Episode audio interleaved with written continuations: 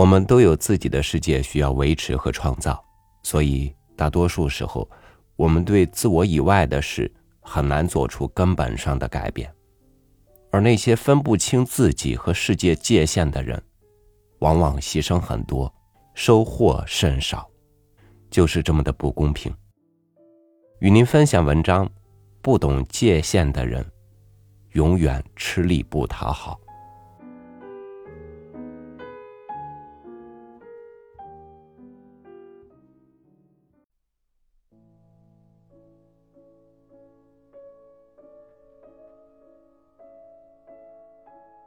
不知道大家有没有这样的经历？每次一个人回家过年，父母总会给你安排一场场相亲。虽然你心里有一百个不情愿，行动上还是服从了他们的安排。下班后正想回家休息，同事一句：“你能不能帮我的 PPT 做下呀？”你心里虽然不乐意，嘴上却已脱口而出：“好的，没问题。”有朋友问你借钱，你明明自己手头很紧，却还是硬着头皮把钱借给了对方。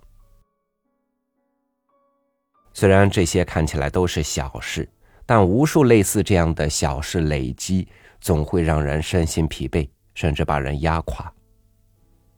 明知做这些事时我们是不快乐的、被动的，那么为什么这样的事在我们身上还是一而再、再而三的发生呢？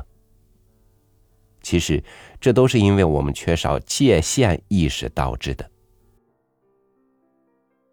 国家与国家之间为了避免纷争，会划分国界；人与人之间的交往同样需要设定界限，以此确保彼此之间能够更好的相处。人民日报在微博话题“高情商社交的九个细节”中，表示心存善意。心有界限，才是真正的高情商。这条话题获得了二点四万的高赞。《界限》一书认为，界限不仅可以定义他人在你生活中扮演的角色，也可以定义你在他人生活中扮演的角色。界限能帮助我们在人际关系中体验到安全与舒适的预期和需求，对家庭、工作。爱情、友情都发挥着至关重要的作用。一、家庭设立界限，创造安全有爱的空间。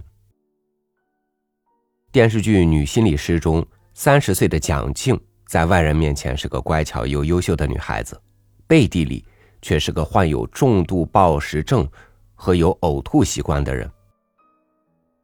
在心理咨询师的引导下。他才发现，原来这些症状的根源在于自己的母亲。母亲因为自己婚姻失败，而把所有的心思都放在了女儿身上，从而产生了强烈的控制欲。他喜欢架子鼓，母亲却非要他学钢琴，每天练琴几个小时，就算指头流血也不能休息。班里有男孩喜欢他，母亲当着众人的面拆开夹在书本里的情书。让他仿佛被当众扒光了衣服。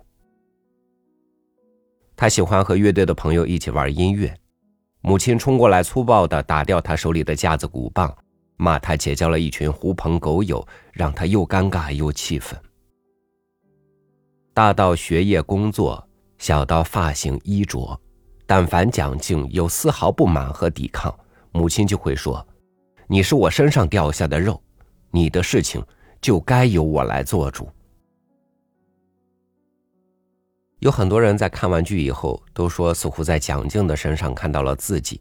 从小到大，他们就是在父母密不透风、毫无界限意识中长大的。人的一生中，来自父母的影响无疑是最深的。从小到大，他们对你了如指掌，永远懂得如何左右你的行为。而大多数子女都不想让父母失望，但《界限》一书认为，长大成人的一个重大标志是你的人生从此由你做主。每个人都会渐渐挣脱父母的管束，有时候父母可能会认为我们设定界限是不敬不孝的表现，所以在家庭关系中设定界限尤其具有挑战性。但如果你不想保持原有的相处模式，就必须大胆做出改变。这虽然很难，但改善界限，就是在切实改善你与家人的关系。界限作者内德拉格洛佛塔瓦布建议，在面对家庭设立界限时，必要时应立即和对方分享你的界限。这么做能有效防止事态进一步发展，并且要明确你的界限，务必说到做到。最后，蒋静在心理咨询师的帮助下，意识到了母亲与自己之间的界限出现了很大的问题，她选择和母亲摊牌。我今年三十了，我再也不想活成你想让我成为的样子，我不想要这样的生活。你和我都被困住了。母亲听完，泪如雨下，恍然大悟。子女虽然永远是父母的孩子，但孩子终究会长大，并以自己的方式生活在这个世界上。家庭设立界限。不但不会影响彼此的关系，反而会创造更加安全、有爱的空间。二，工作设立界限，建立安全和谐的空间。前不久在网上看到有个网友“兔子的糟心事”。兔子的一个亲戚小 A，从毕业起进入现在的单位。在工作岗位上兢兢业业十几年，从基层员工做到财务总监，他是所有分公司总监级别里年纪最轻的，前途不可限量。可现如今，小 A 财务总监的位置不但保不住了，而且还被解除了劳动关系，并面临着承担巨额罚款的重担。审计和大领导沟通时，大领导直接否认了，说与他无关。集团公司需要有人出来承担这个责任，于是直接问责到财务总监处。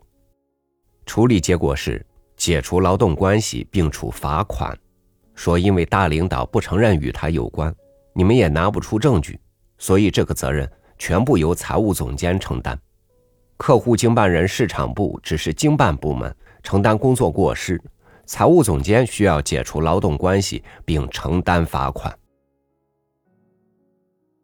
时间拉回到三年前，单位的大领导授意他办几笔客户贷款冲业绩，但这个流程和公司制度是相违背的。小 A 迫于领导的压力，就直接办理了。后来公司查出几笔贷款流程有问题，需要问责。当审计和大领导沟通时，他坚持这事与他无关，于是这事就直接问责到财务总监，也就是小 A 的身上。在这件事中，小 A 遇人不淑固然可怜，但他自己也有不可推卸的责任。作为财务总监，他的职责就是维护财务制度，即使是因为怕得罪大领导而违反制度，也是严重的越界。在职场中，每项工作的顺利开展都离不开各个部门、各个同事的互相配合来完成。在这个过程中，遵守公司的行为规范。就是最重要的界限，不可越雷池半步。一个人如果害怕得罪人，就很难在工作中坚持自己的界限。假如你的界限遭到一些依靠自己权力及影响力的人进行潜规则的侵犯，这说明你需要让对方知道这些界限了。在向别人表达你的界限时，界限的作者内德拉格洛佛塔瓦布建议多使用。我作为宾语，强调对话的主角是你，而不是他们。比如，我向来都在公司的规章制度内完成工作。你每安排一项任务给我，我都会先确认这项任务是否符合工作流程。如果碰巧碰到界限感很差的人，要明确表达自己的想法。一旦界限受到挑战，要马上提出反抗。并向公司反映这个问题。在工作中设立界限，有时的确会惹别人不高兴，但这并不妨碍我们成为一名优秀的员工。一个在工作中有界限的人，是值得被所有人尊重的。三，爱情设立界限，营造开放、自由的关系。电影《乌海》中的男主角杨华和女主角苗维，因为彼此相爱，在一次浪漫的山顶求婚后，步入了婚姻的殿堂。可悲的是，在双方屡屡越界后，他们的婚姻变得岌岌可危。杨华在没有和妻子苗维商量的情况下，就贸然辞职下海经商，期间甚至在未经苗维允许的情况下，借了一大笔钱给所谓的朋友罗宇。后来生意失败，为了弥补亏损，杨华更是瞒着妻子，以房子和车子做抵押，借了一大笔高利贷。面对债主上门逼债。杨华只好请求朋友罗宇把钱还给他，不料罗宇却翻脸不认人，不但拒绝还钱，还出口伤人。更糟心的是，在一次巧合中，杨华发现苗维的大学同学对苗维仍然余情未了。当他怒气冲冲地质问苗维时，苗维却由于不满杨华的所作所为，气头上的他没有选择说出事实的真相。反而在杨华逼问自己为什么怀孕了不告诉他的情况下，赌气说孩子不是他的。盛怒之下的杨华失去理智，开车把自己的妻子撞下了悬崖。原本相爱的两个人，因为彼此长期不及时、不恰当的沟通，而使婚姻走向了不归路，实在是让人惋惜。《界限》一书认为，两性关系面临的最大问题就是沟通不畅。如果双方在交往初期就学会沟通各自的需求，两人的隔阂就不会越来越大。如果你已经深陷一段没有事先讨论界限的关系中，请务必马上明确自己的界限。《界限》作者内德拉格洛佛塔瓦布认为，在两性关系中设定期待。可以让彼此建立清晰的认知，才可能在未来的关系中有意的达成一些共识。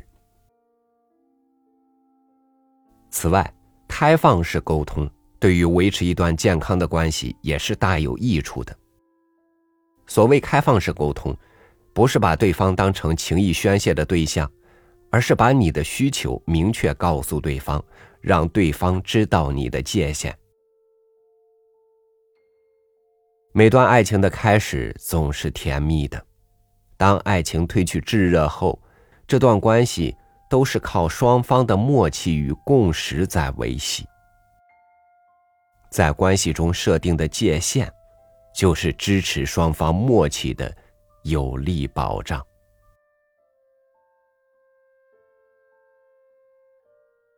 四，友情设立界限，建立健康舒适的关系。知乎上有这么一个话题，引起了网友的热议。朋友做过什么事让你很想断交关系？大家纷纷在底下留言。我曾经在高中被一个关系很好的舍友借用饭卡小一年之久，在那个零花钱还很少的年纪，最后我犹豫很久，小心翼翼提起来的时候，对方回答我了一句：“我把你当好朋友。”你怎么能为了钱这么想我？他兼职做微商，天天让我帮他转发朋友圈，明知道那些产品都是骗人的，我也碍于面子帮着他转发，还给我洗脑，要发展我为下线，我也是醉了。我单身多年，他一脑抽筋就会蹦出来，你就孤独终老吧你，你就老死吧你。我要说我不想单身，他就会说：“就你这样，谁看得上你呀？”其实单看这些事情，似乎都只不过是一些不足挂齿的小事。但就是这些不说憋屈，说了又显得小气的小事，数不清了后，就成了压死友情的稻草。深挖这些事情的背后，都是与朋友越界有关。而《界限》一书认为，朋友越界是因为得到了你的默许，除非你制止他们，否则这样的行为还会继续发生。我们控制不了别人的行为，但却可以控制自己如何容忍或反抗别人。界限作者内德拉格洛夫塔瓦布建议，我们远离那些不利于自己身心健康的人，尽量减少与身心不健康的人互动，坚持把时间花在有益的人和事上，不要怕得罪人。从读书到找到第一份工作，从恋爱到结婚生子，人生的每个阶段，我们都会结交到不同的朋友。而每一次人生经历的转变，都需要我们对友谊进行重新界定。一路上，有些朋友走着走着就散了，这恰恰说明了这段关系从一开始就有瑕疵。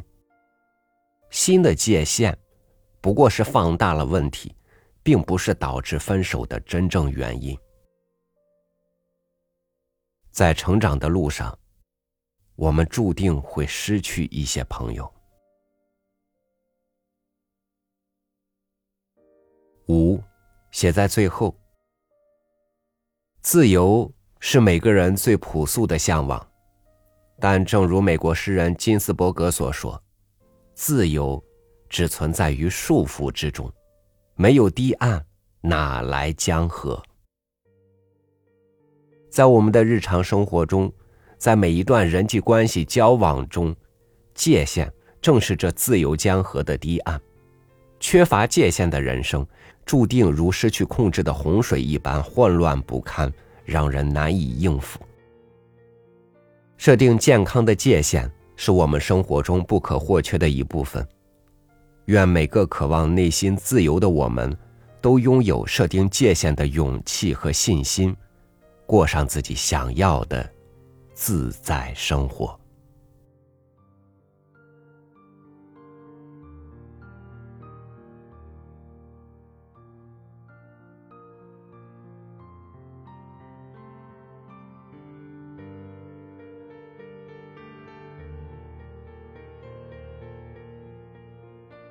安全感是人们最基本的心理需求。在一个没有绝对安全的世界里。如果没有界限的划分和标识，自我的世界就会从那些缺口中流失掉。欢迎您和我分享你在生活中是如何给人际关系设立界限的。我是超宇，祝您晚安，明天见。